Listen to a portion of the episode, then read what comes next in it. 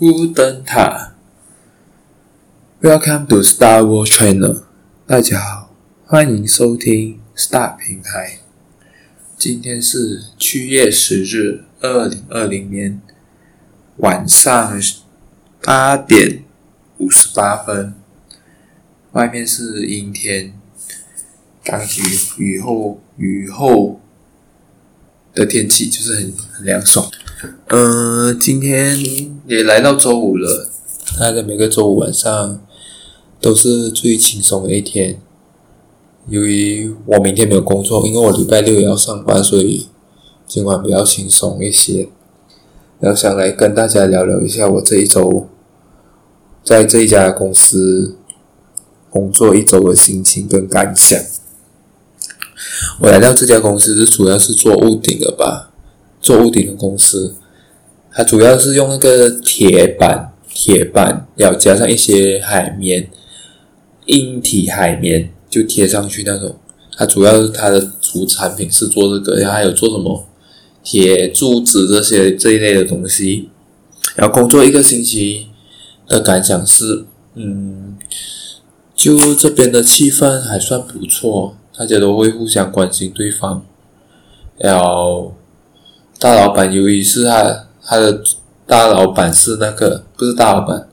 老老板就是最高层那个老板，就是因为我之前有跟大家说过他是纳豆嘛，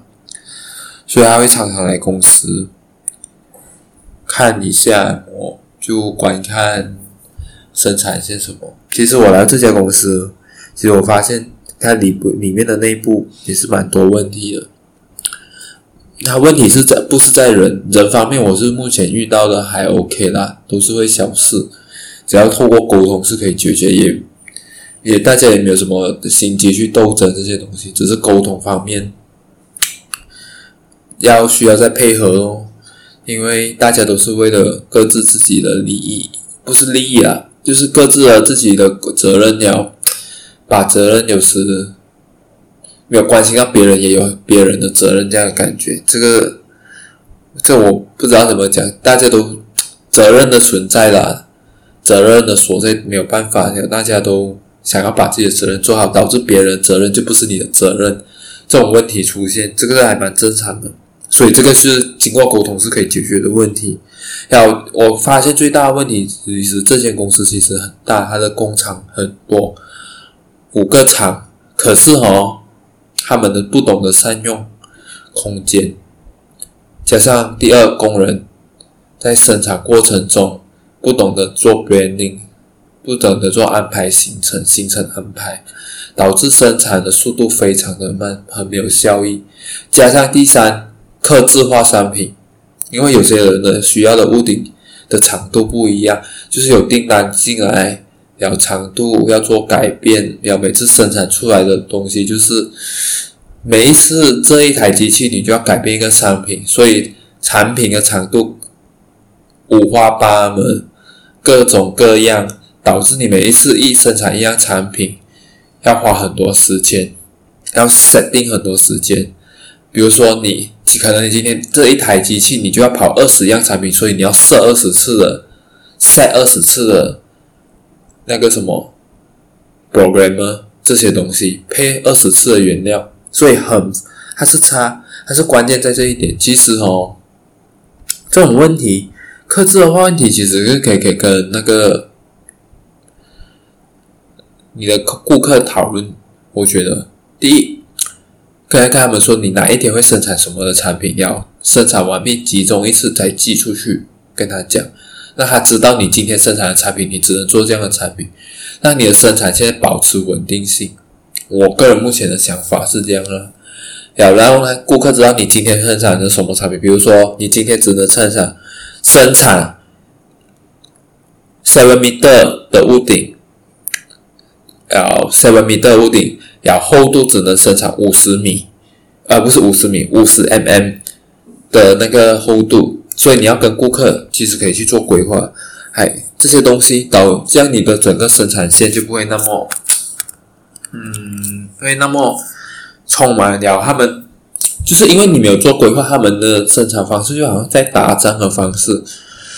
就没有好好的规划，要生产出来就是会乱哦，就是生产不出来东西，因为你的 branding 就是一直换来换去，换来换去，导致你的整个生产部部门就是乱七八糟。我看到目前为止就是很乱，大家没有做好沟通这些问题。就是我目前看到的最大的问题是在这边，要收纳空间。其实很多空间很多可以收纳，只是大家没有好好去规划，没有好好去规划。有些已经是废，就放废物的地方清出去，或者拿去资源回收，或者拿去卖给就需要那些，比如说劣质品啊，什么 Good Return 这些已经你不能用了嘛，你拿去。卖给人家，卖给那些收废铁的人，还是怎么样在使用？还是低价卖给那些需要的？比如说，呃，乡下的一些房子，他们不需要用到那么好的屋顶嘛，他们只是要能使用，不需要什么，他们不在乎什么刮到的这些，你就便宜卖给他们，这些都是可以解决问题。我目前是想的，可是我还没有跟我的老板的儿子反映这些事情。我先，因为我还是菜鸟嘛，才来一个星期，怎么可能去马上反映这件事情？可是我今天就听到一个 HR 里 HR 里把们一个小姐来找我，她跟我聊天，就他因为他好像是读心理学的，他们 HR 就有好像类似这样心理咨商师，好像员工有什么压力啊，还是遇到什么挫折、人际关系问题，你可以去找他们聊天沟通，他们会辅导你。就是疏解你心中的压力，这同时换一个角度，还是为了保留人才，让人家让工作人员可以在这个舒适的环境工作，比较舒服一些，不需要那么多压力。然后工作，嗯，假如今天还聊了蛮多，他就跟我讲一些工作职场上如果什么遇到问题，就可以去找这个，我就觉得做的还蛮不错，这个福福利啊。因为职场上本来就很多问题了嘛，人际是最大，人际关系是最大的问题。还好这边是没有什么很大问题，那我看到是大家都还蛮和谐的，可以沟通的，有的善良。只是，呃，他问题是老板是想要做大，可是他原本我据说听后面跟我说是想要把这家公司弄到上市公司去。弄到上市公司，可是我看他的现在目前的生产量其实是还蛮难做到上市公司，就是要筹资。上市公司就类似筹资吧，把你的股份抛在交易所，让股民去买。其实我觉得没必要啦，反正你都有这样稳定的顾客了，你不需要再去筹资，找人家来投资，你让公司其实会会影响到你。你外部的力量会影响到你公司的方针，我是觉得没有必要去再成立过牌上市公司，对不对？我个人这样的想法啦。可是有些人说上市筹资，你你筹资你会发现你会筹资的钱投资更就是去研发更好的产品，可是这个屋顶的东西你能研发到最多，你现在要研发是研研发环保的屋顶。玩研发环保的建筑材料，你才能得到这个市场的需求。目前是现在要讲求环保，而且你现在目前也没有环保的房子，目前也没有见到每个人都可以消费得起。环保的东西一定是跟一定是过上那个有钱人的消费，因为有钱人才有资格去谈环保，谈保护地球。要没有钱的，怎么样去谈环保？他连食衣住行都不能使用环保，对啊。所以目前为止，我是看到这样的问题的存在。然后这一周我我每天放工回来，有我安排一下运动。然后我最近也改变一些习惯，就是又在恢复。自从隔离呃隔离之后。可以比较可以开放出去运动，我又恢复运动。早上去跑步，我跑了三天，呃，其实还蛮不错的，身体有点精神。可是每次一到中午就很想要打瞌睡，可能太早起床。我大概都五点十五分准备到来五点半就出去跑步，跑到六点多，六点十五分这样回来，呃，洗趁就吹凉，要待会洗澡，就就就就吃完早餐继续上班。其实蛮不错的，让你的鸟睡觉也比较好入眠。确实有比较好入眠睡觉了，所以我是觉得生活品质有点有点改变，要一点改变了。要昨天本来就是我想要录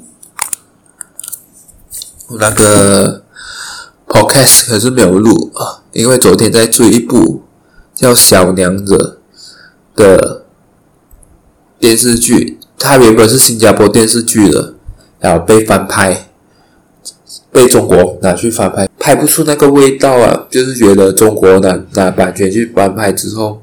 拍不出南洋的味道，而且它里面的演员都是用配音的方式，啊，那么又跟我当初看新加坡的拍出的那个小娘子有点不一样。很多人都如果有看过原版的旧版的，你就会吐槽这一个